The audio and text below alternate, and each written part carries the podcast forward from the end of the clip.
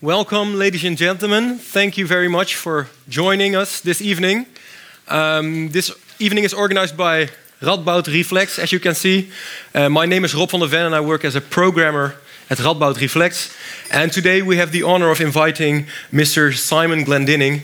And uh, Simon is a, a, philosopher, actually a professor, as you can see, of European philosophy, working at the European Institute of the London School of Economics and Politics. And according to my information, he has been trying to elaborate what, if anything, can, uh, if anything, philosophy can contribute to our understanding of Europe. And about that question, he is currently writing a, a two volume book called Europe's Promise.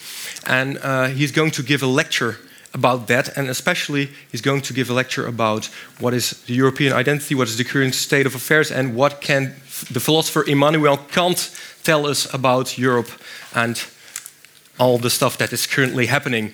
Uh, he will first give a lecture, and after that, there will be a discussion with all of you. So, uh, if you have any questions or you want to join the debate, feel free to do so.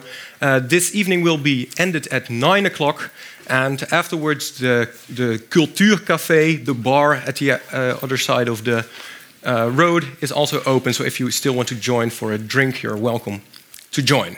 But first, a warm applause for Mr. Simon Glendinning.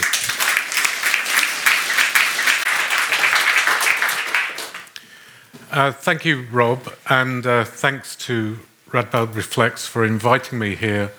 Uh, I'm very grateful to you all for coming and listening to somebody speaking in English, and I'm sorry that I can't speak to you in Dutch. I'm sorry too that I'm someone who comes from a country which has just left the voted to leave the European Union to talk to you about Europe.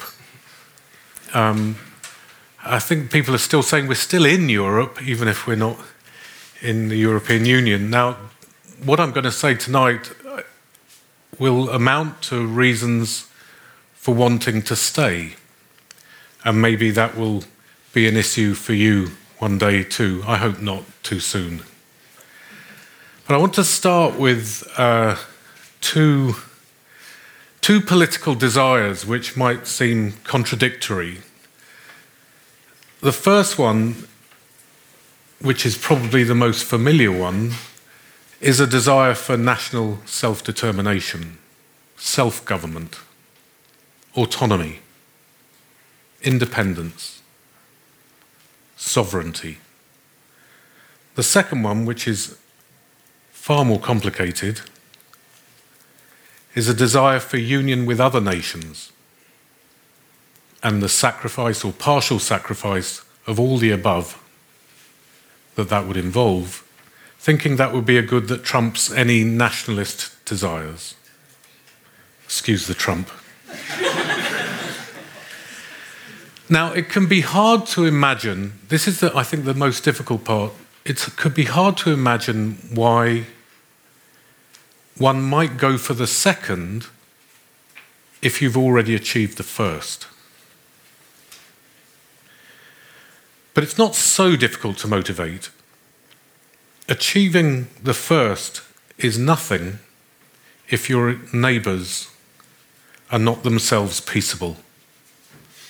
So imagine you have managed for yourselves to achieve the first you can begin to move towards the second, even in spite of that, if your neighbours are not friendly.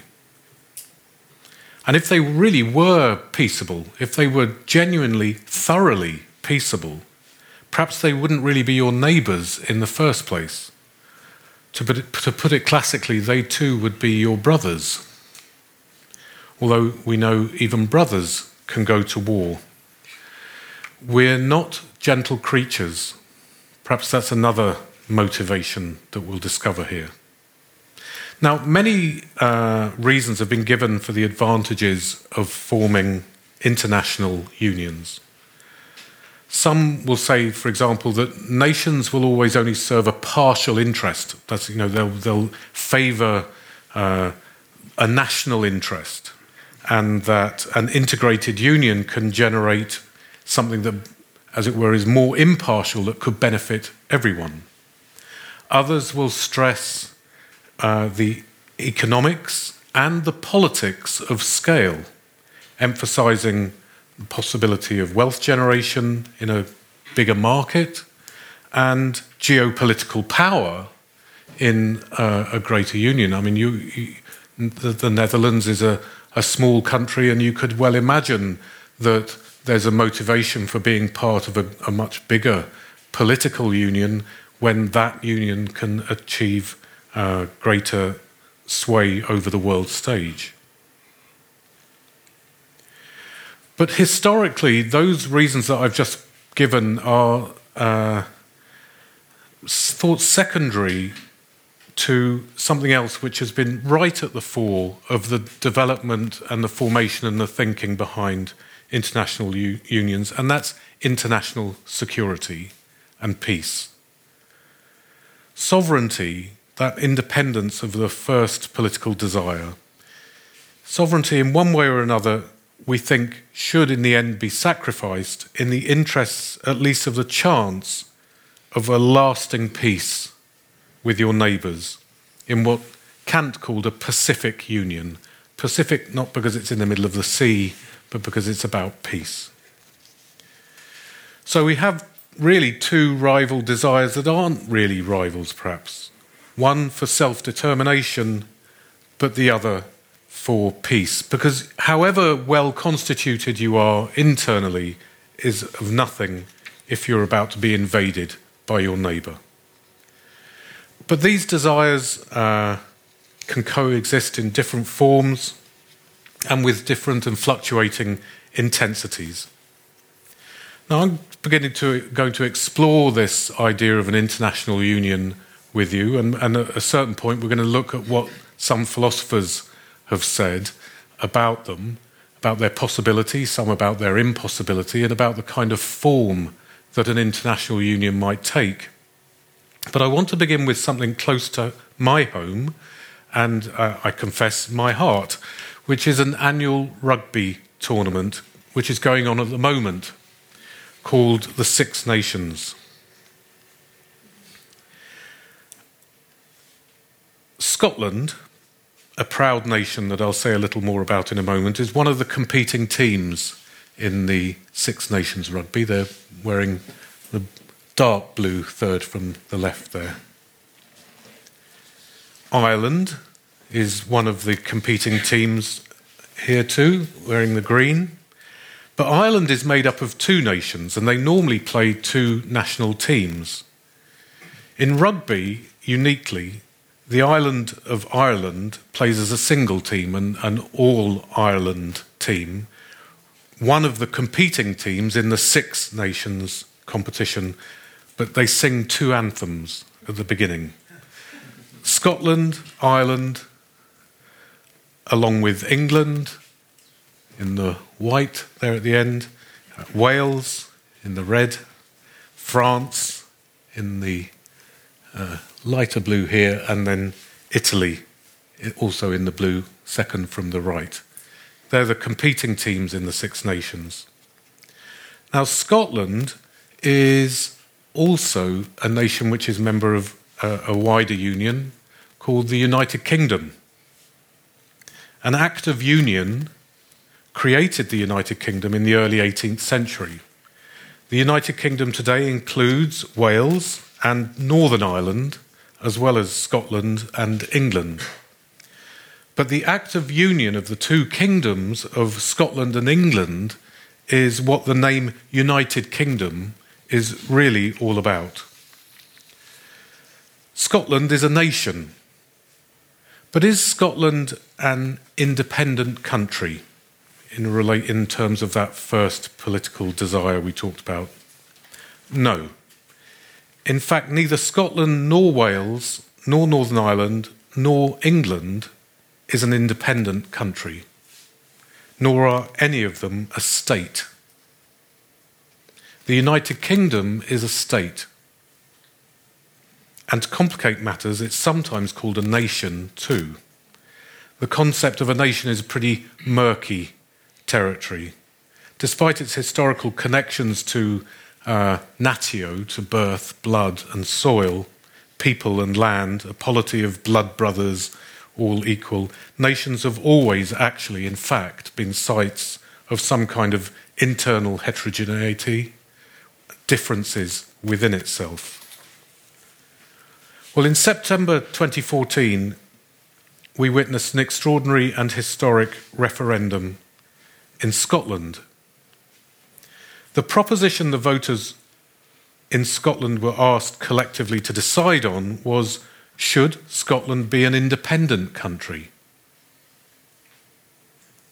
Now, a lot's been said, uh, maybe you even saw it from here, about how vigorous and enthusiastic the yes campaign was uh, in this referendum, and how comparably muted and negative the no campaign was. Now, that's absolutely true, and it's also not really very surprising because there is something a bit weird and maybe one might think sort of perverse, or certainly a bit defensive, and even perhaps a bit cowardly in someone saying that they don't want their own country to be independent. It's as if in saying no, they wanted the opposite of being an independent country, as if saying no, they were somehow wanting to be like a dependent colony which is subject to external domination. And it's very hard to get enthusiastic about that idea. But the question could be taken in a different way. Voters in Scotland could have been asked should Scotland, Scotland remain part of the United Kingdom?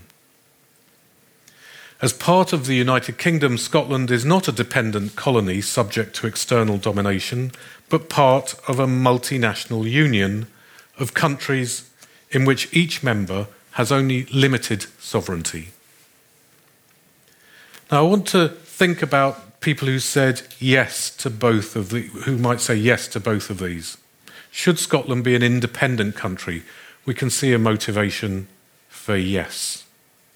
Should Scotland remain part of the UK? Now, there we're moving towards that other, more complicated, not, not a nationalist desire, but this uh, unionist desire. So we'd have a yes contrast in these two cases between, with the first question, should Scotland be an independent country? A yes would be the expression of a nationalist desire for full sovereignty in an independent nation. And with the second, if you said yes to that, should Scotland remain part of the UK, that might be an expression of a unionist desire for limited sovereignty in a multinational union. So most of my attention is on this, um, these alternatives between political desires for independence on the one hand and international unions on the other. Now, whatever they individually desired, whatever motivated them, the, the voters in Scotland, in the referendum in Scotland, made a sovereign decision collectively in favour they made a sovereign decision in favour of limited sovereignty.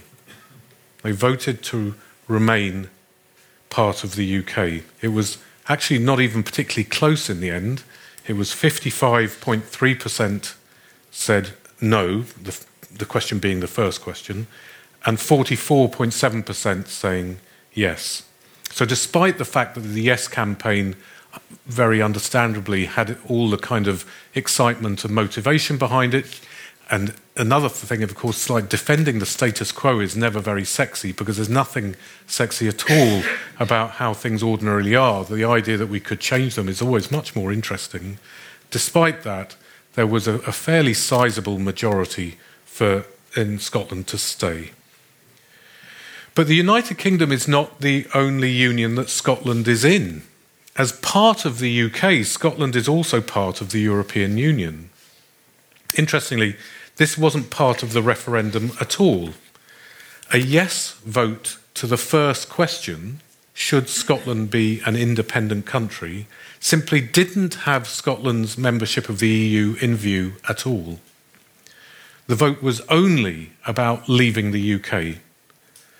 The Yes campaign understood that leaving the UK would in fact take them out of the EU since, in legal terms, Scotland's membership of the European Union resides in its membership of the United Kingdom, which is a state in the European Union. But it was clear that it had no intention, Scotland, Scottish yes campaigners had no intention and no desire to leave the EU for good. Though it should be added, they had no intention at all of joining the euro. And uh, they wanted as well to keep the Queen so it's not exactly obvious what uh, sort of commitment there was in Scotland. In fact, in most respects, Scotland and England's attitude, historical attitude towards the European Union, its rather semi detached status, uh, is um, they're hardly foreign to each other at all, which is probably why a shared internal government has been possible for so long. Supporters of independence in Scotland, though, wanted to get out of one union but not another. Comparisons in Scotland were sometimes drawn to Norway as somewhere that you know could survive on oil uh, unimpeded um, by some um, over overweening neighbour. But of course, Norway isn't in the EU though it is perhaps a member state of the EU in all but name. At least it pays to be part of something with respect to which it has no contributing voice. There are other countries, though, also in a similar, more similar to uh, Scotland in their relationship to their own regional situation and a greater European one. For example, Catalonia which is probably called a region of Spain. Though, unlike Scotland, they've not been given the chance yet properly to decide the question, supporters of Catalonian independence, so if it had been should Catalonia be an independent country, people saying yes, there, those yes supporters don't want to stay out of the EU either, very like the Scots.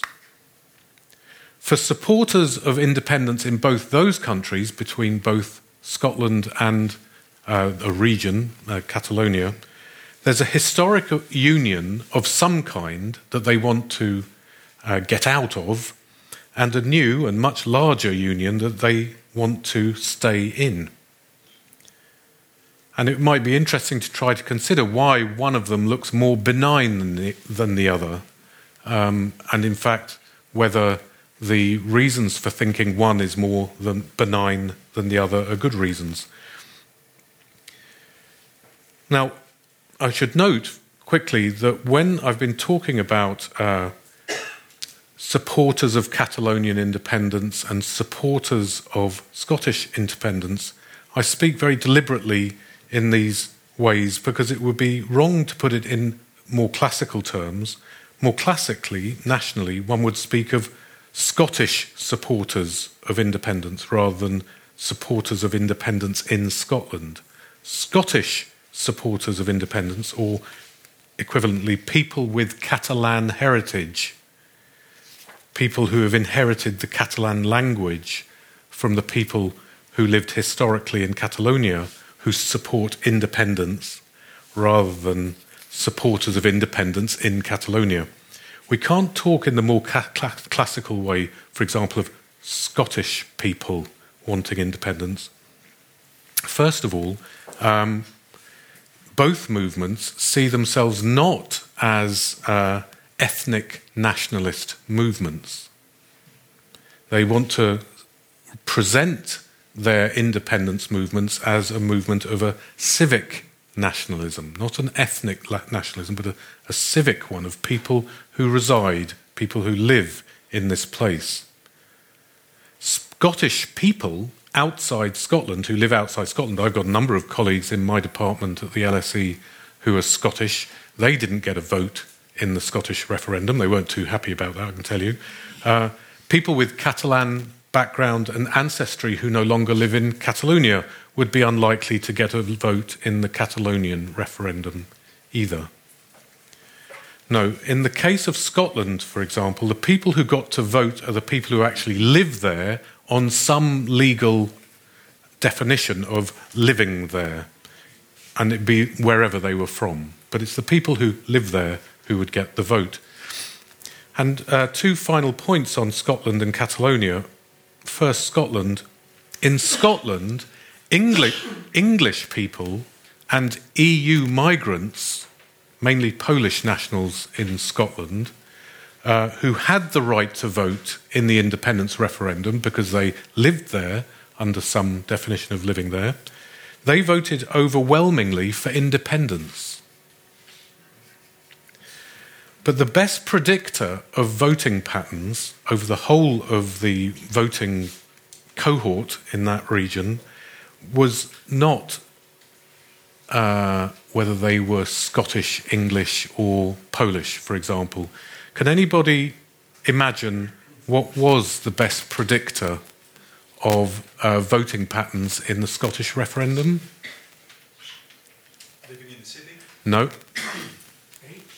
No. No. Gender? Sorry? Gender? No. It was religion.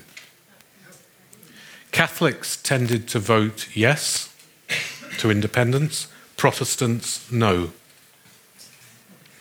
There is a religious difference here, and I'll come back to that. Now, Catalonia is not significantly different, religiously speaking, from the rest of Spain.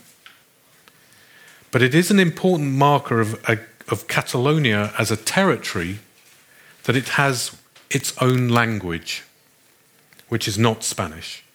There's a linguistic difference here, and I'll come back to that too. So we've got two differences I want to just hold in the air amongst peoples in identifying certain kinds of preference, religion and language. Anyway, let's put that and put Scotland and Catalonia to one side for the moment, but it's helpful to keep in mind these debates about independence, self determination, and sovereignty on the one hand, and ideals of a Pacific Union on the other. But with that in mind, I want now to talk next about the union that supporters of independence for both Scotland and Catalonia don't, do want to be part of.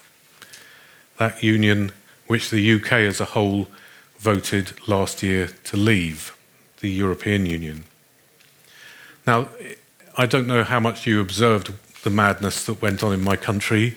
Um, it was very, very hard for people who lost, I can tell you that. But I can also tell you, as somebody who observed it and also lost, um, that what won it were not promises to pay 350 million pounds to the NHS. What won it was a kind of slogan best understood in the words taking back control. Sovereignty over our own decisions in our own affairs turned out to be the decisive factor. So, looking at those original questions, issues around the first political desire were the ones in this case which did not trump this higher order, much more complicated political desire for a Pacific Union or an international union.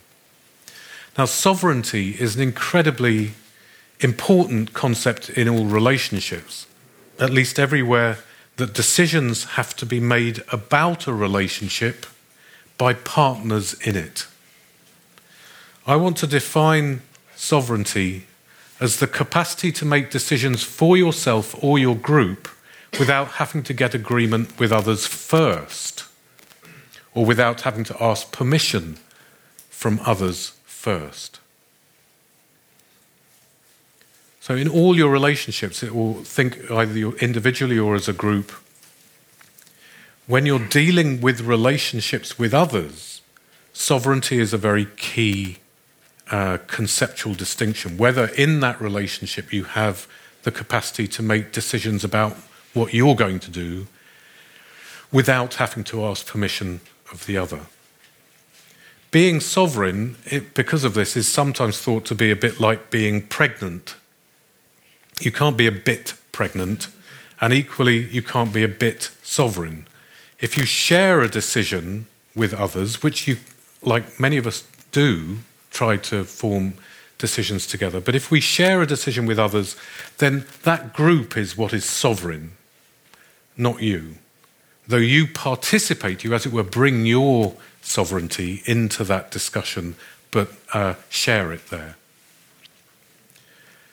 If you want to decide on a certain course of action but have to ask permission first, like my children have to do, for example, like most children have to do if they want to go out somewhere or bring friends home, they, as it were, the standard thing with almost defining of a child is, is that they have to ask permission from their parents. And very often, uh, schools now, there's permission slips that parents have to sign to uh, authorize students going out on an outing or something like that.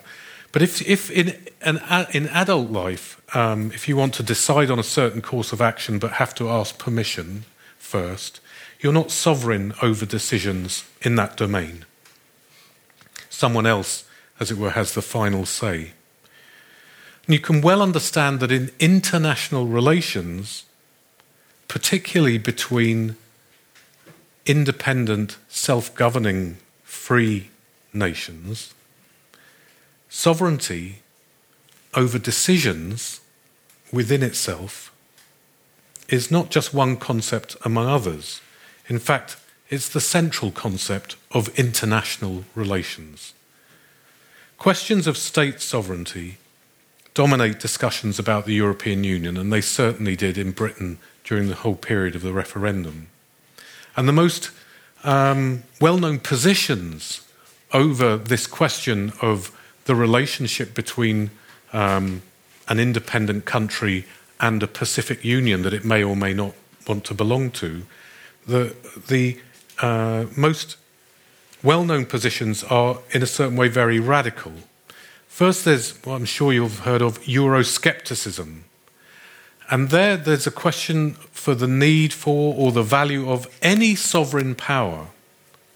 That's one which can take decisions without having to ask permission first at the European level. At the other end of the spectrum of opinion on power at the level of the Pacific Union are what's sometimes called federalists or Euro federalists who suppose that ever closer union among the peoples of Europe ultimately requires the formation of a properly constituted European government with the sovereign power like that of a state. Now, some supporters of that idea don't think that that's, as it were, the end of the nation state. A lot of the uh, Eurosceptics, their worry about that second option, the Euro federal option or the, the federalist federal state form of a European government is that uh, it sweeps away these ancient nations of Europe. Some Euro federalists will say, no, they, they remain, but they have a new function. They now become implementing authorities with some measure of responsibility for decisions on how to enact decisions that are made by the European government above it. And that idea about some uh, local administrative uh, implementing responsibility is, might be what is meant by um, uh, subsidiarity, the Catholic term subsidiarity, on some views of this, and we can discuss that. Now, both of those positions, the Eurosceptic one and the Federalist, Euro-Federalist one, they have actually very strong philosophical uh, credentials as well as sort of um, uh, informing very deep political commitments. And I don't think either of them should be dismissed lightly.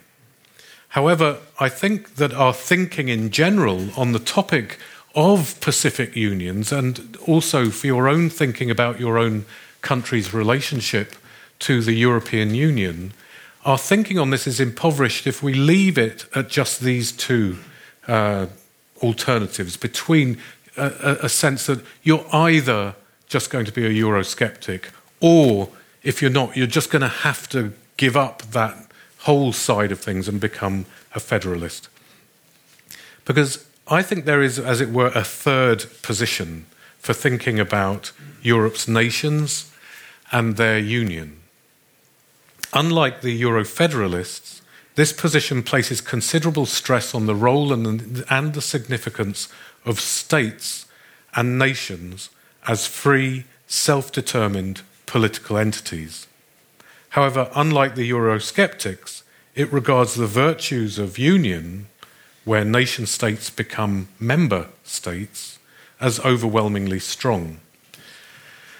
Now, that idea that we're going to place special significance on member states as free, self determined pol- polities, that we're going to hold that together with the idea of a union uh, is, I think, unavoidably paradoxical. And I think this is quite interesting that the most interesting position that I'm going to try to outline for you on the virtues of European Union is extremely unstable and very paradoxical.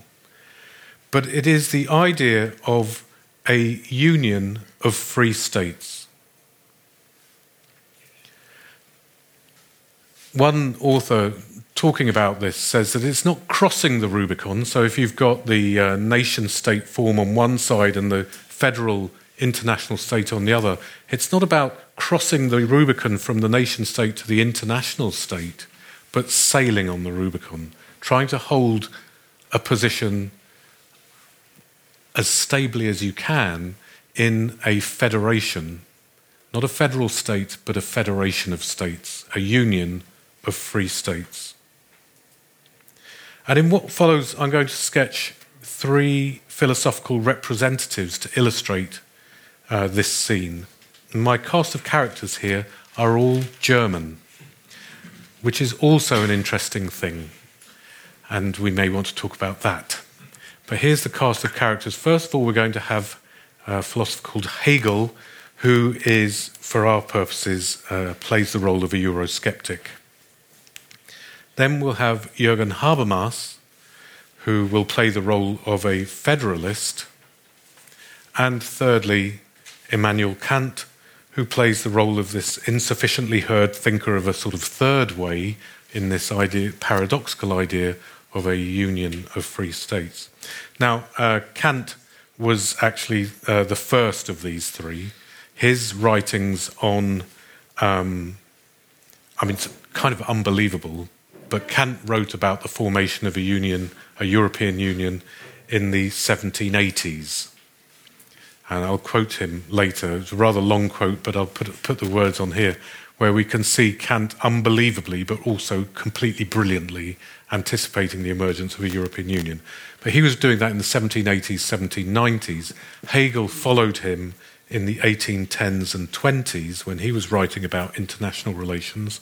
And then Habermas in our time in the 1990s, still talking about it now. And I'm going to try to go through each three of these thinkers to try to explain why I think Europe in the form of a European Union matters today and why I would recommend you to stay in the EU if you were ever uh, to be offered the vote or confronted with a vote in this country. Actually, I really don't think I need to worry too much about the Netherlands voting to stay in the EU. However, I do want you to think about what kind of future you want for that union. And, and, and so when we're looking at these three alternatives, in particular the, uh, the relationship between Kant and his paradoxical idea of a union of free states and Habermas on his much more classical idea of a, a, federal, a federal state in Europe. So we're going to start with Kant. And uh, of course, Kant was first, and Hegel. That was Habermas. He doesn't like it. he really doesn't like it when I talk to him like this, about him like this.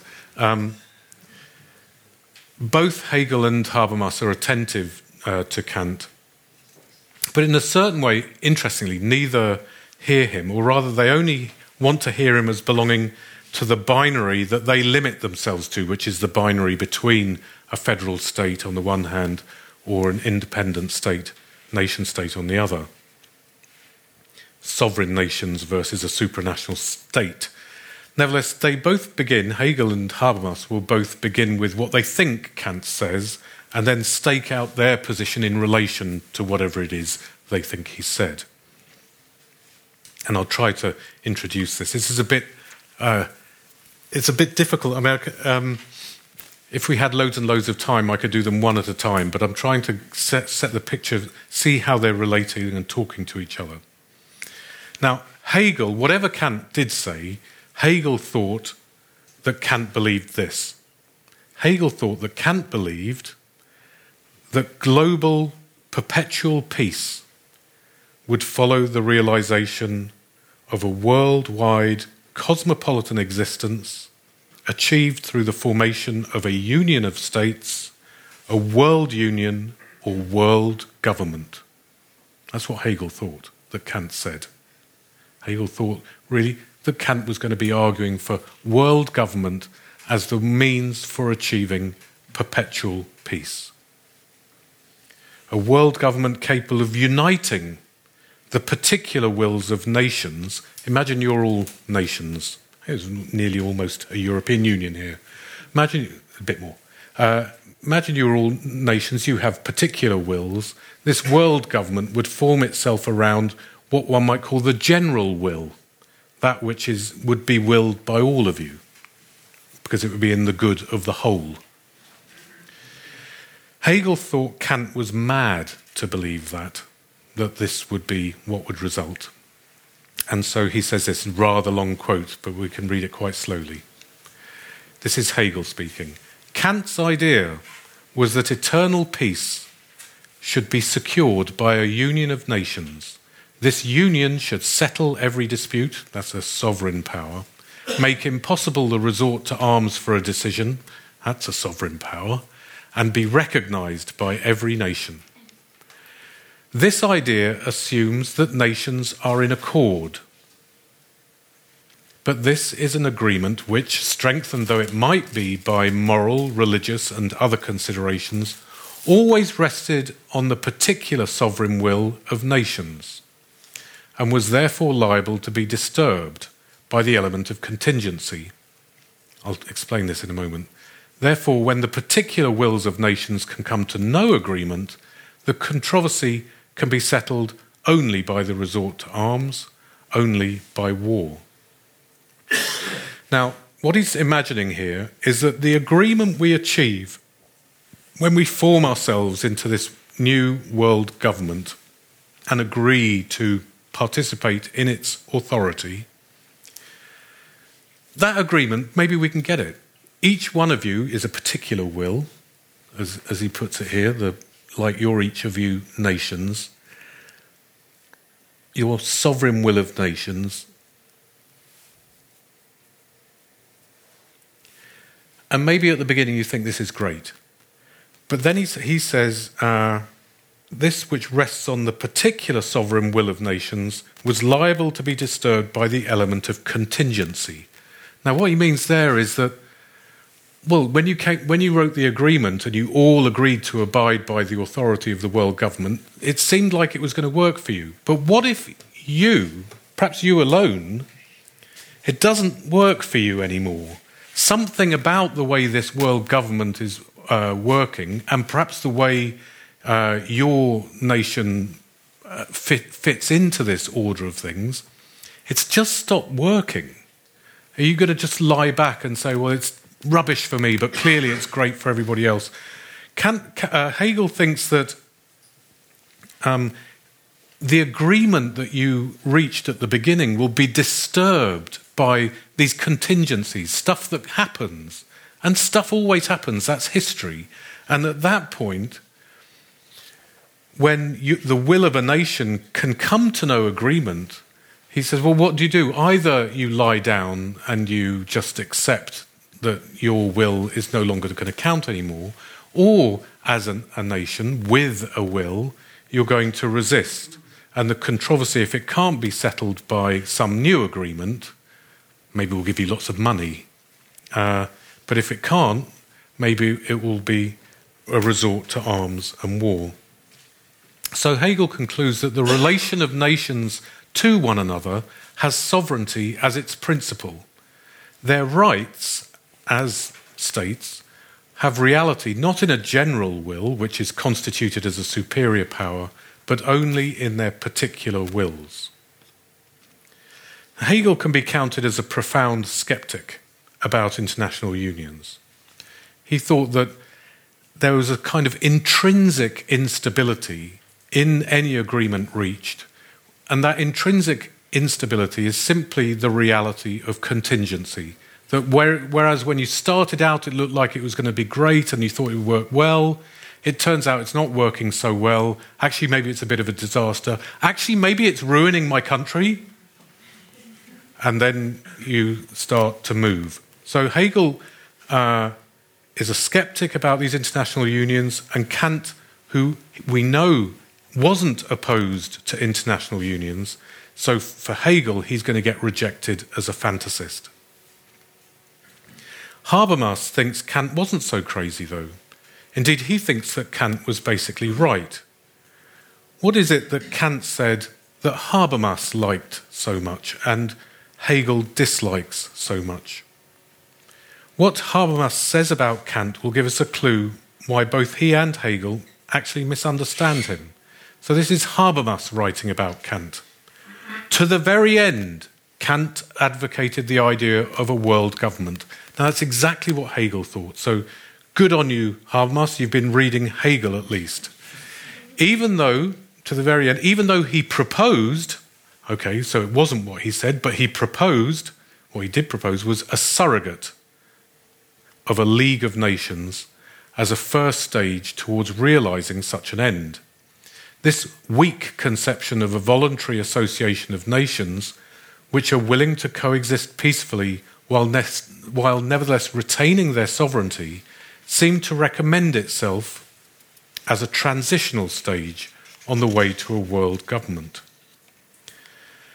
Now, it's quite true that Kant thought that we might approximate ever closer to a condition of peaceful coexistence. That was, as it were, the aim of international relations. Go ever closer to a condition of peaceful coexistence. Ever closer to a condition in which war then has been not only been made less likely, but actually abolished. Ever closer to the achievement of perpetual peace.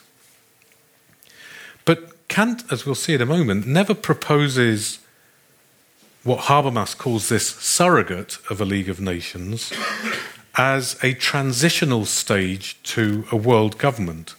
In fact, what Kant thinks we can do is approach closer and closer to the surrogate.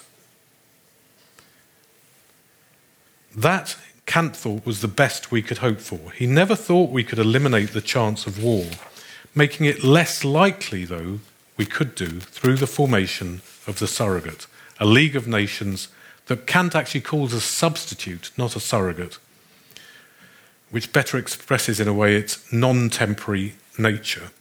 That, the substitute, is the best that we can hope for. This is the best one can hope for, Kant thinks, in a world like ours, in an international order in which, as Hegel rightly says, but in fact following Kant, that the relations of the nations to one another has sovereignty as its principle. As long as the relations between states has sovereignty as its principle, Kant will say we cannot make this further step towards an international government, a federalist form. Although Habermas is wrong to suppose that Kant ever thought that a voluntary association of na- nations should be conceived as a transitional stage towards a world government, Kant does have a transitional stage in view. Not from a World League of Nations to a world government, but from a European League of Nations to a world League of Nations. And I want to now show you the extraordinary passage in which Kant anticipates the emergence of the European Union, something that took a further 200 years to even achieve the outlines of. Kant actually thought he was not the first to imagine this happening on our continent. uh, Abbé Saint Pierre and uh, Rousseau, he thought, uh, also had similar ideas, but they were ridiculed, and he thought rightly ridiculed, because they thought it might happen tomorrow. Kant thought it might take 200 years, which it did. Rather long again. Okay, so imagine we are European states and we're all going to be interdependent already. The effects which an upheaval in any state as a result of war with another state produces upon all the others in our continent, where all are so closely linked by trade, are so perceptible that these other states are forced by their own insecurity to offer themselves as arbiters, albeit without legal authority. So, the first thought there is that if two of you go to war, we're, all the rest of us are so caught up in our relations with each other, especially through trade, there's a kind of massive interdependence of these nation states through trade. If two of them go to war and there's this huge upheaval in one of them, we're going to be affected too. We don't just, as it were, remain uh, just mere bystanders to this. And in that context, Kant thinks that we other ones who aren't involved in the war will try to resolve the conflict, although we have absolutely no legal authority to do so. But when we do this, when we start acting in this kind of concerted way to, to resolve uh, uh, an armed conflict somewhere on our continent, Kant says they indirectly prepare the way for a great political body of the future without precedents in the past. Although this political body exists for the present only in the roughest of outlines, it nonetheless seems as if a feeling is beginning to stir in all its members, each of which has an interest in maintaining the whole. And this encourages the hope that after many revolutions, the highest purpose of nature, a universal cosmopolitan existence, will at last be realized as the matrix within which all the original capacities of the human race may develop. So, a transition from this political body of the future formed in our continent, in which a Pacific Union is formed, which in some way will provide a model for the world.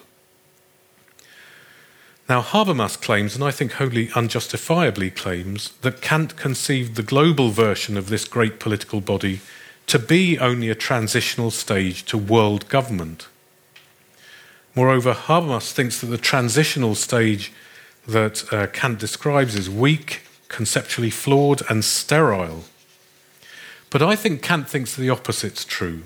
Indeed, I think Kant thinks that were the transition somehow made from this League of Nations formation of a, a federation of free states into an international state, this could only lead to, Kant thinks, disaster, what he calls a soulless despotism and the graveyard of freedom, a condition of human misery that could only make conflict and war more likely. Interesting thought here that the movement towards an international state, a federal state, rather than being the, as it were, the, the, the way of completely removing the threat of war and violence, make it only more likely.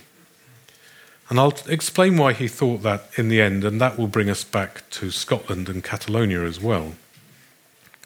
Now, what perhaps seduces Habermas into thinking that the Kantian idea of a negative substitute, this League of Nations, or federation, as Kant calls it, what makes Habermas think that that's a transitional stage may be one passage from Kant where he says that the only fully rational step would to achieve perpetual peace would be the formation of an ever expanding international state. So here's Kant. There is only one rational way in which states coexisting with other states can emerge from the lawless condition of pure warfare. Just like individual men, they must renounce their savage and lawless freedom, adapt themselves to public coercive laws, and thus form an international state, which would necessarily grow until it embraced all the peoples of the earth. Now, that certainly looks like Kant thinks that the ideal, the rational ideal, would be an international state. But far from endorsing this view, Kant immediately dismisses it. Dismisses it. I don't mean he dismisses it two pages later. He dismisses it immediately and completely. He says, if we're starting from conditions in which states understand themselves as sovereign powers, if that's our beginning, if we're beginning with states which understand themselves as sovereign powers, which actually means if we're thinking of them as thinking of themselves as nation states, and that means because there can't be nation states unless people think they are nation states, unless there are, as long as there are nation states, then the truly rational step, this one rational way, cannot be made. So Kant goes on immediately. States, however, in accordance with their understanding of the law of nations, that's the relation being bound by sovereignty, by no means desire this, and the positive idea of a world government cannot be realized. If all is not to be lost, this can at best find a negative substitute in the shape of an enduring and gradually expanding League of Nations likely to prevent war. The latter, that League of Nations, may check man's inclination to defy the law and antagonize his fellows, although there will always be the risk of it bursting forth anew. That's the situation that Kant thinks is the, is the best one can get. So, paradoxically, again, rather than the rational ideal being the best, the best, in fact, uh, is one step short of that. This is in a situation where nation states understand themselves as such. Do we today, are we in a situation in which nation states no longer understand themselves as nation states? I don't think we are in a position where that's no longer the case. And in fact, it's that basic fact about nation states that is a basic fault of the EU for many people who want it to become a federal entity. However, it's also that basic fact as long as there are nation states that think of themselves as nation states, then they cannot, then the uh, positive idea of a world government cannot be realized. It's that fact that makes the federalist proposal for transferring sovereignty to a European level so absurd. Kant says here that the states by no means desire this. They by no means desire the formation of an international state. The German is more literally, it is not the will of the nations to form that state. Now, one might think that he's just saying, look, right now they don't desire it. Right now, they don't will it, but maybe tomorrow, you know, we'll convince them, we'll get the arguments going, and we'll get them to see that actually the best thing all round would be as if would be if they were to will it, if the international state idea was to be the will of a nation. Maybe next week they'll desire it, even if right now they don't. But Kant's point is different. When he says it's not the will of the nations to form an international state, he means it's not the sort of thing a nation can will. Self abolition is not the sort of thing a nation can intelligibly will for itself. It's not something it can make sense of as among its possible interests. Remember Kant saying that the reason why the union will form in the first place is that each sees an interest in maintaining the whole. But what they can't see is an interest for themselves in their own abolition. So Kant thinks that it's not just that they by no means desire this right now, but as it were, nation states can't ever desire that because it's not the sort of thing that a nation state can desire. But he thinks all is not lost because beyond both Euroscepticism and Eurofederalism, we can hope, nevertheless, for this enduring League of Nations or a federation of states likely to prevent war, and hence then this paradoxical conclusion that the negative substitute, with the sacrifice of sovereignty it entails, while falling short of the rational ideal, could not in fact be bettered. So, sharing sovereignty in areas where you can enhances the sovereignty you keep by making war less likely. And so, although you share some of your sovereignty, what you retain is your independence and freedom as a state to, to run your own affairs without now having the risk that your neighbours are going to invade you. So, the situation is of this third way is not just the independent states of Europe, nor a United States of Europe, which is the federalist idea, but instead a united Europe of states with limited sovereignty all round. Now, I said that an international state is something that Kant thought, were it to happen, if that second one were to happen, a United States of Europe, it would lead to disaster. Now, why did he think that? He thought it would, as he puts it, result in a soulless despotism which will lapse into anarchy. And he gave two reasons for this. The first, which I don't think applies so much today, he says the laws progressively lose their impact as the government increases its range. Now, this is the idea that empires, the further they reach out, if you think of the Roman Empire, that at the limits of the empire, it's almost ungovernable, unmanageable. And so Kant was thinking that one of the main problems with an international state is that it can't uh, govern in that kind of reach. The second one, which I think still does apply, is he says powerful states, and indeed this is the secret desire of all states, would like to secure peace by dominating the whole. Now, the point here is that any will of the international state is itself a particular will. Now, uh, who in our collectivity of particular wills could share the particular will of that international state? Well, only one which sees itself in that power. So that if they see that that sovereign will the interests that it serves are identical to their own interests, they would support that sovereign power because they would like to see their own majesty, as it were, reflected by dominating the whole. But that attempt at a sort of hegemony over the whole is uh, prevented, Kant thinks, by two types of differences that, as Kant puts it, separate nations and prevent them from amalgamating. And he names two linguistic and religious differences.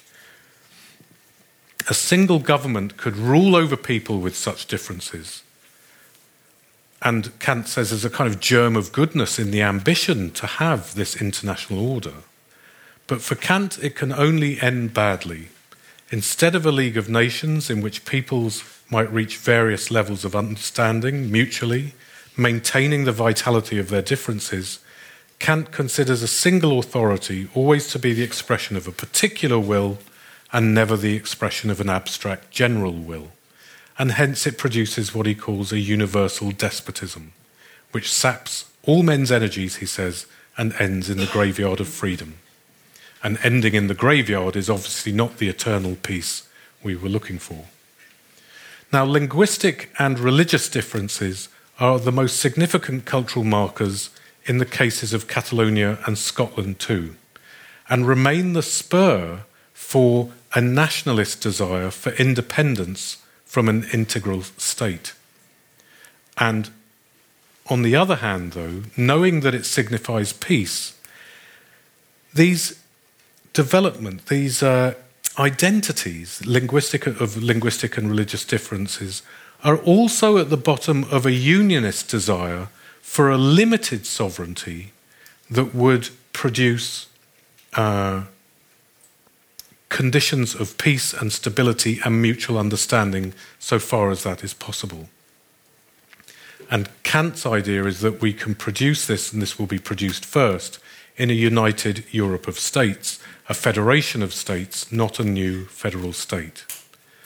Now, somebody might wonder whether, and this is my last thought, whether this is really what the European Union is all about. We're often told about ever closer union. Isn't the idea of the Union moving towards an increasingly federal structure of, a, of, a, of a, a, an international European government? Well, of course, the words in the treaties are ever closer union among the peoples, plural, of Europe. Not ever closer union of the people of Europe, but the peoples of Europe in their nations. And what I want to suggest is that the uh, idea of ever closer union is one of increasing mutual understanding and uh, mutual respect not of moving towards a, a condition of a single government. And it's very significant for me that one moment that took place in the UK's pre referendum negotiations in Europe related to this hugely important point. And I want to show you to finish with the wording that was rejected by the European Union that I hope still can become the norm one day for Europe. This was the passage on sovereignty in the agreement between Britain, uh, the British government, and uh, uh, and and the um, and in Brussels, powers in Brussels that formed the basis of the agreement. This was the first formulation, and unfortunately, it was rejected. References in the treaties and their preambles to the process of creating an ever closer union among the peoples of Europe are primarily intended to signal that the Union's aim is to promote trust and understanding among peoples living in open and democratic societies sharing a common heritage of universal values. They are not an equivalent to the objective of political integration. Now, that was a Kantian formulation, more or less, at the heart of what could have been an agreement that kept Britain in the European Union. But this was rejected, rejected on the Brussels side as something that would go against the desires of some nations. Now, Kant would say it couldn't have gone against the desires of some nations, except insofar as they might want to achieve hegemony in that space. So, last summer, the majority of voters in the UK voted to leave the EU, the great political body that lay in Kant's future and which I hope doesn't belong to our past. But it's pretty sure to me, clear to me, that its history is not over. Thank you very much.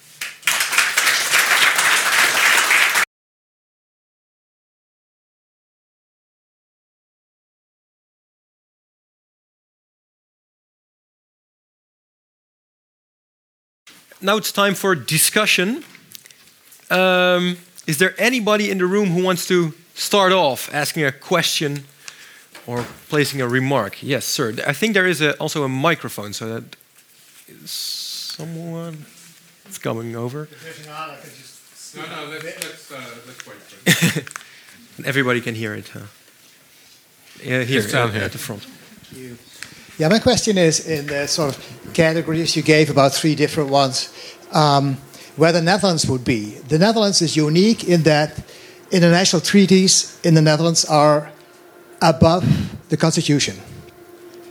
So it, it's like if there's a law made in the European Union, it's automatically a law for the Netherlands, which That's right. It's, it's, it's unique. So where would it be? Why would that? Why is that unique? I, I thought that. I, I don't know of any other country. no, all other countries have. Well, have England To, doesn't have a constitution, so that doesn't work. no, no, but if, if when uh, as long as we are a member of the European Union, European Union law is binding.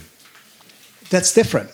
Every other country, in, in like for example Germany, they are what they have to do is to sort of translate the the European laws into German laws, Yeah. which is different. The Netherlands, it's, it's unique in that it says, okay, there is a law in Europe, uh, European law that's automatically a law for the Netherlands, which is different. Right. Because there's no, there's no time between one and the other. Germany Yeah. can take, for, I don't know, uh, you have two years or something to, to incorporate into your. Yes, I mean, I'm not sure that the the I, I completely accept there is a uniqueness here, but it wouldn't strike me as a uniqueness which makes a difference. That what's essential to the, the situation is the agreement to be bound, right? The agreement to be bound by rules which are shared.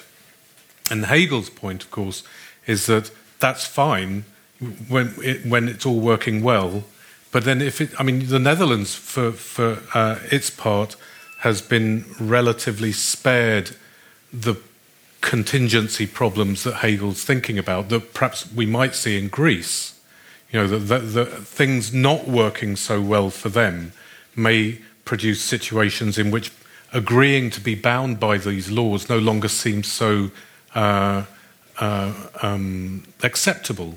And you'd have to ask about even your own case, right? Now, there's a sovereignty issue for the Netherlands where let's suppose that this transfer, immediate transference of binding laws into your own constitution was resulting in some uh, deleterious effects for your country, right? So, where so for whatever reason it's no longer working so damn well for you, it seems to me that, they, that if somebody said, well, there's nothing we can do about it because we immediately incorporate their law into ours, somebody would say, well, roughly bugger that. Or, you know, it, then, you have to change, then you have to change the constitution because that's in our constitution. yeah, but, but that, that's exactly the sort of thing that might happen.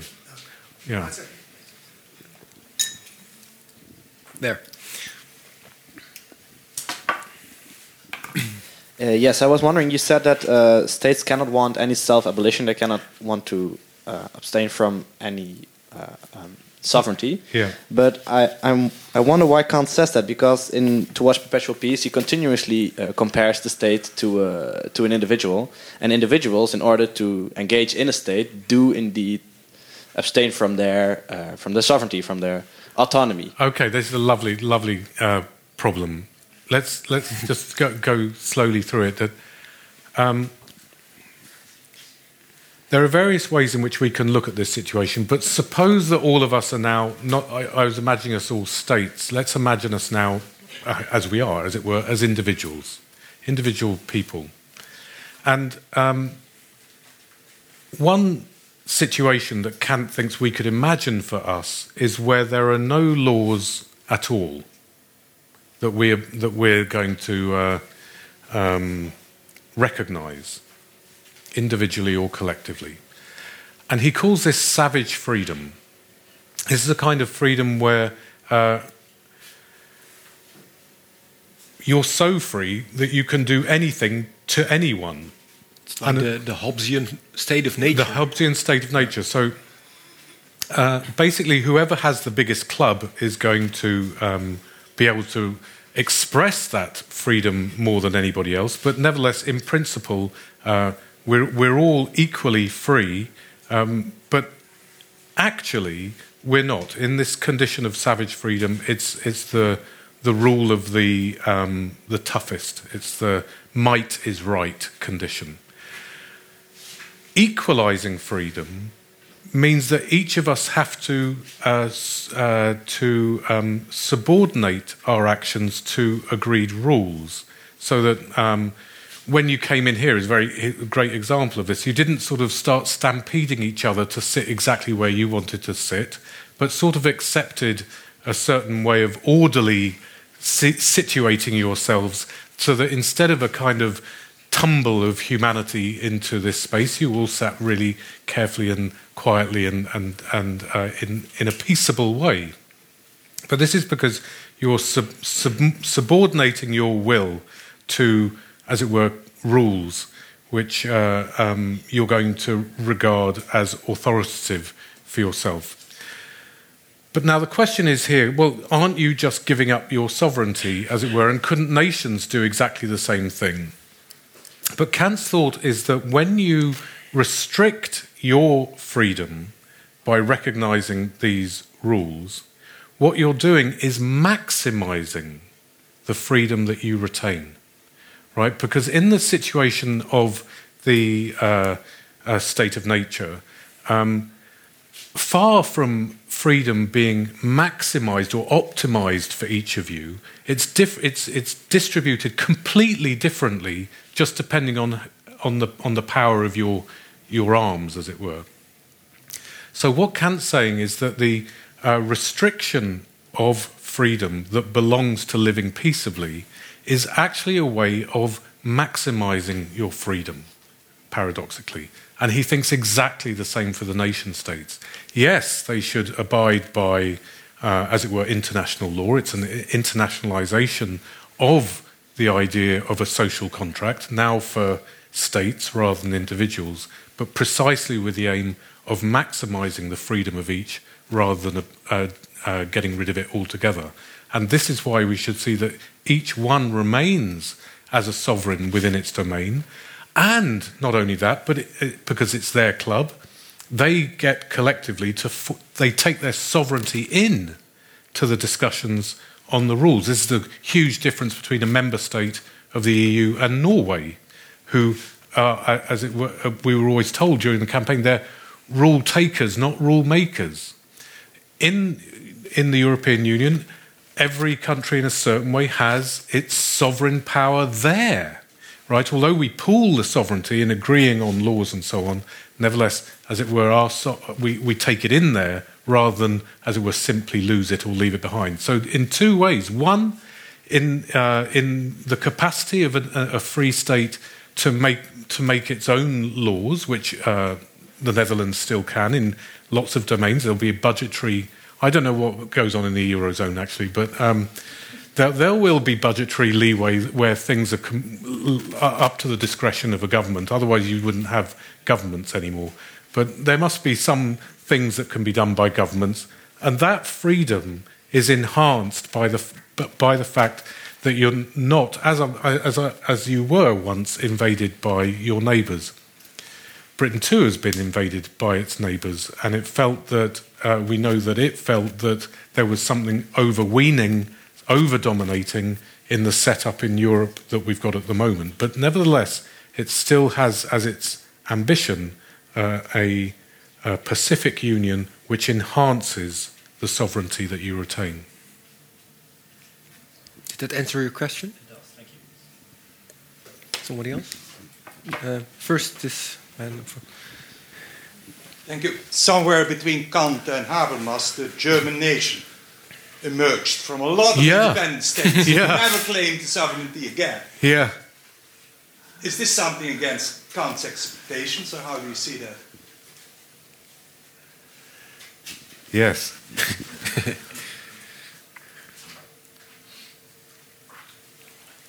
About a hundred years after uh, Kant wrote his text on the emergence of a European Union, and just after the um, formation of an of a, a united Germany, so where the, the, these German kingdoms and princedoms emerged into their first union.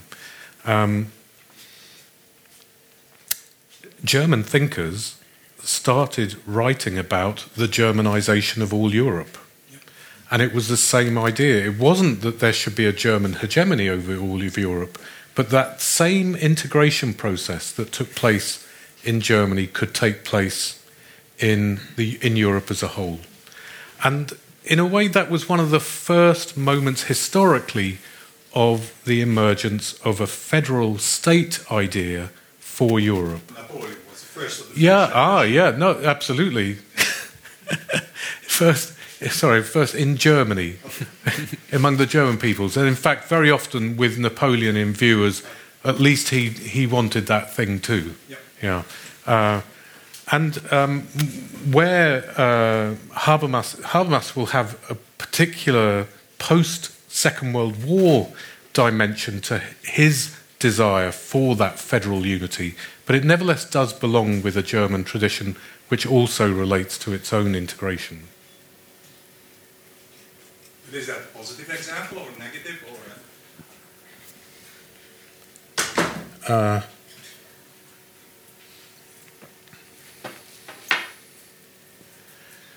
your answer is it is. uh, you, you, my answer is that it is negative. Well, my yes, uh, I, I Habermas wants officially, as it were, and, and not even as it were any other way than openly.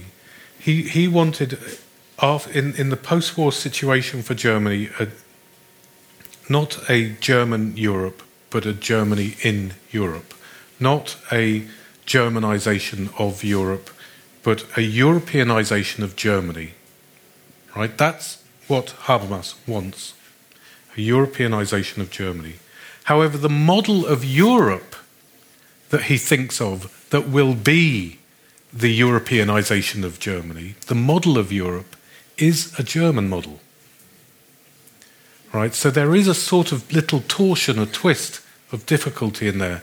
It's not, I mean, he, he, it's, although Kant is, of course, a German thinker, uh, the model of unification of Germany, of Europe, sorry, uh, that, that, belongs to the tradition that Habermas is part of, is opposes Kant, as, as indeed Habermas does explicitly in thinking that, first of all, of course, he wants to think that Kant really did want uh, an international state, but also thinking that what he actually proposed was a weak and feeble alternative. Right. Thank you. Paul?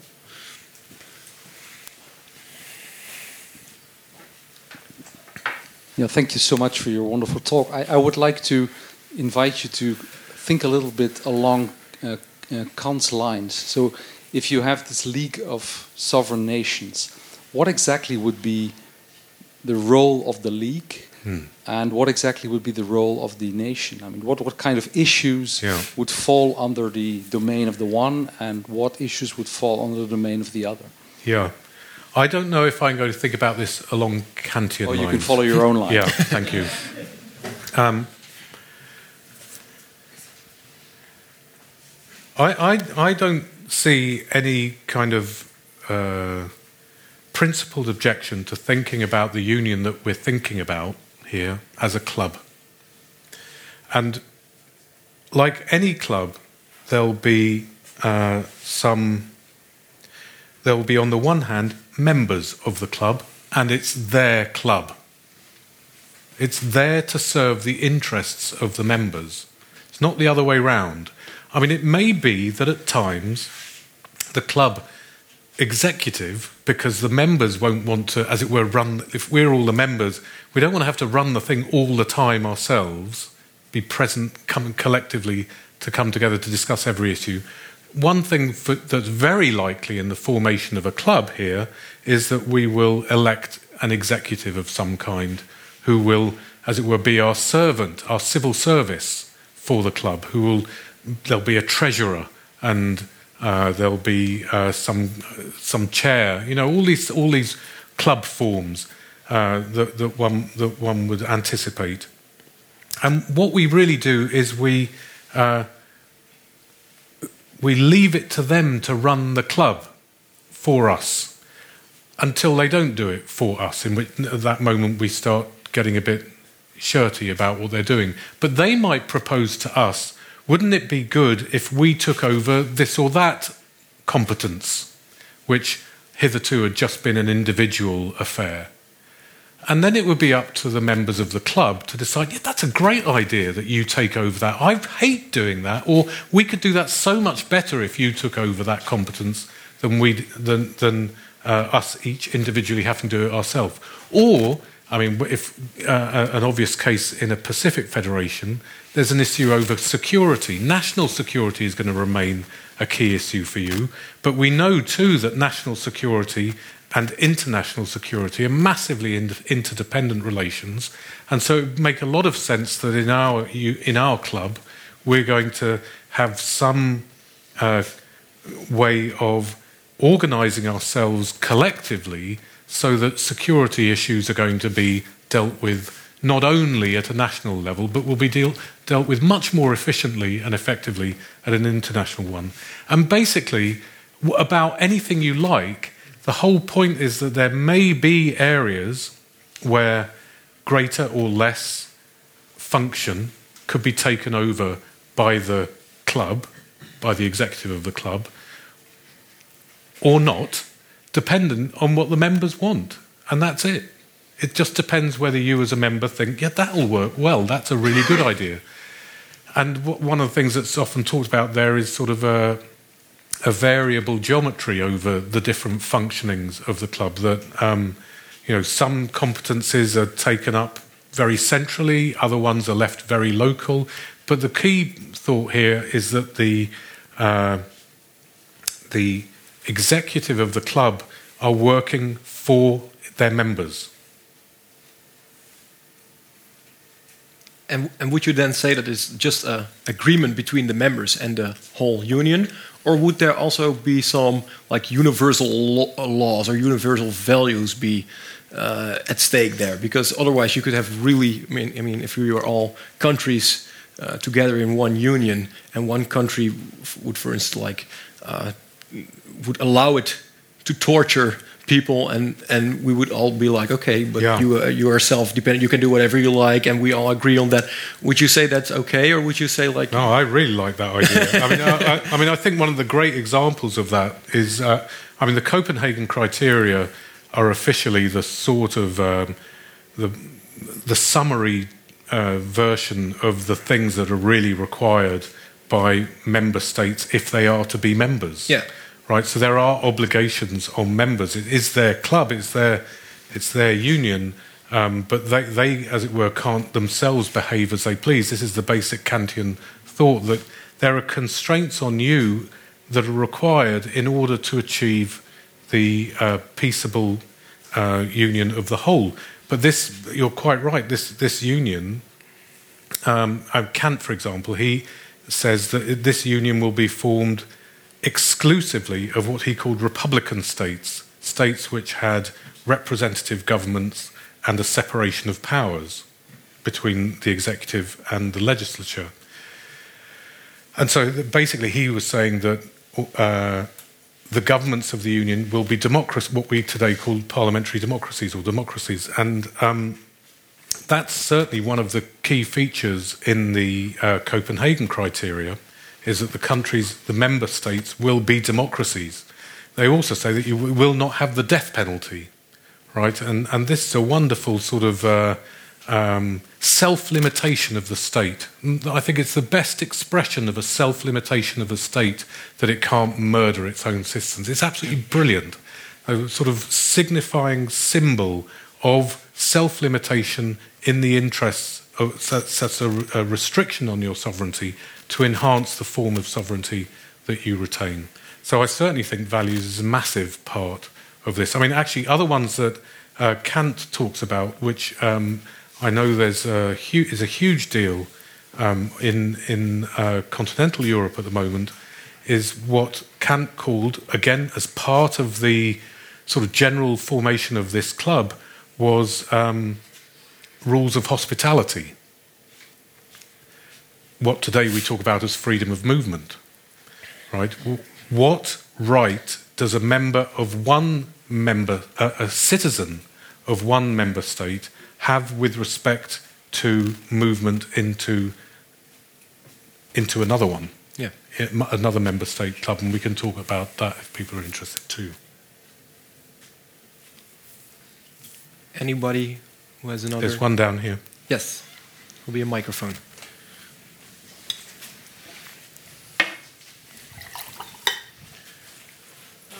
Thanks for your talk. Yeah. yeah Yeah. Uh, thanks for your talk. Um, I was just wondering uh, if you could clarify exactly why a world government would require the kind of abdication of, of self sovereignty of a state. I come from Australia, um, where we have kind of we, we have a federal state where we have states within that state that operate to a certain extent as sovereign states. Um, to what extent is, the, is, is it a sharp distinction between a world government and a world uh, union of states? Thank you. Um,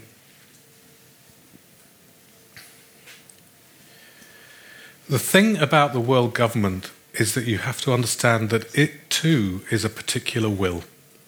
It's not a general will, it, it's just another particular will. So, one way of representing world government is to think that it's just like what happens if one nation state comes to achieve global dominance over all other nation states. Now, um, Kant thinks that you can't, you can't imagine a nation state that wouldn't like that to be. You know, in fact, Kant thought that politics, all politics, whether national, individual, or international, has one basic form, which is how much better everything would be if I was in charge. Right? I, Kant thought we find it almost impossible not to think that things would be better if we were the rulers. If I, if I was the rulers, ruler. Um, Kant thinks politics begins when I realise that somebody else doesn't agree with me. But um, bless you. But the um, but the basic thought is that you could. He he also doesn't think that you could have a nation state that doesn't think how much better the world would be if I was the ruler of the world. Well, a world government just is another such particular will that thinks its will should be the general will. It's not, it, it can't, uh, as it were, uh, produce itself as the general will. It's always a particular will. What you can get, however, are um, different nations which, for whatever reason, are willing to live in an integral state. And that's what Australia is. It's actually what the United Kingdom is in, in many ways as well. And if we were, if, if, if circumstances were different, there's no reason why, as it were, an integral state couldn't encompass more and more states. But Kant thinks that there are certain things which prevent that happening. And the examples he gives are linguistic and religious differences. And he thinks at a certain point, these things intervene in that potential, which means that uh, the agreement uh, amongst the, the body for an integral government couldn't come about.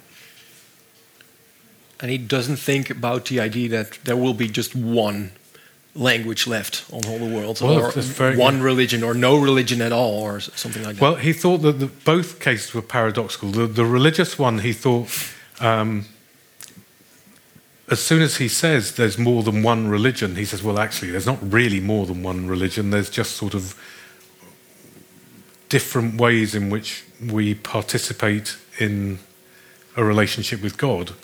And, um, but he thought that there would never, he couldn't, he, he, he says, all, I'm, all he's talking about is, uh, um,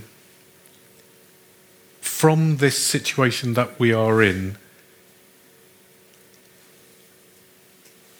And so he'll say things like, uh, insofar as the state understands itself as such. So it could be that you get this huge development in the evolution mm-hmm. of humanity towards a single language and one or no religion, and then the situation's different. But Kant's saying, as long as there are nation states, then this won't be possible. And then we'd have to ask ourselves, are we still in a situation where there are still nation states? Are we still in a situation where there's more than one language and more than one religion, as it were? And, and I think that Kant's saying, as far as the eye can see, uh, that is our situation, where there are this Yeah. plurality. right? It's almost nine o'clock. Is there still one? I allow for one last question, if there's one.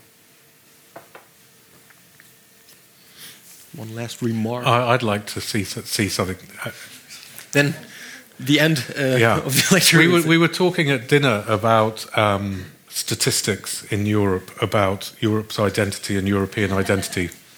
Now, you don't have to play this game if you don't want to, but it, uh, it, it's, it's a self disclosure and you might just want to not play. But on the Eurobarometer, they give you four choices of self identification. Well, the Eurobarometer is a European Commission uh, um, social survey. They, it's, well, it's five because one of, them is, one of them is none of the above. But the above are do you think of yourself as European only, European and then in your case, Dutch. I don't know if you are, or let's assume we're all Dutch, right? European and Dutch, or Dutch and then European, and then Dutch only. Now, I'd like you to put up your hands if you are in either of the bottom two character, ca- categories Dutch and European, or Dutch only.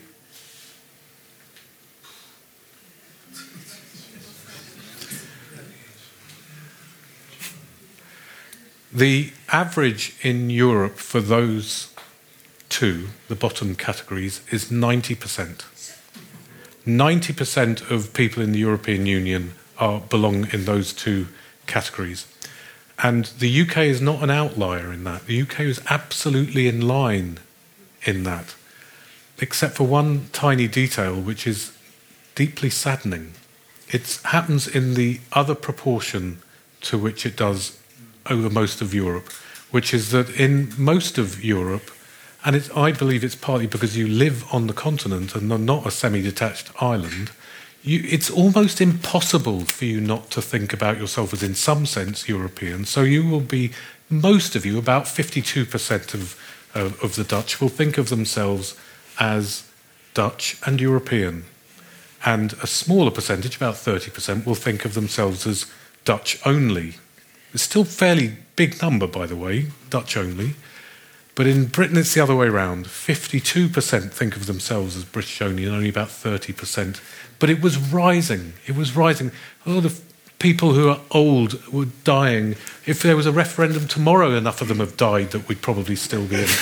but young people are increasingly, were increasingly both British and European. There was a Europeanisation of Britain going on. But uh, it's because of uh, 52% still thought they were they are national only, British only, and 52% is exactly the number that voted for Brexit. So I think we were condemned at that point, but I think clearly there's hope for you. Thank you very much.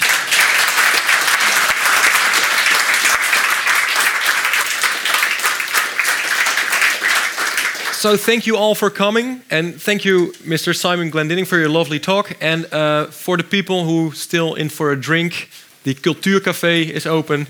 And uh, for the rest, see you next time.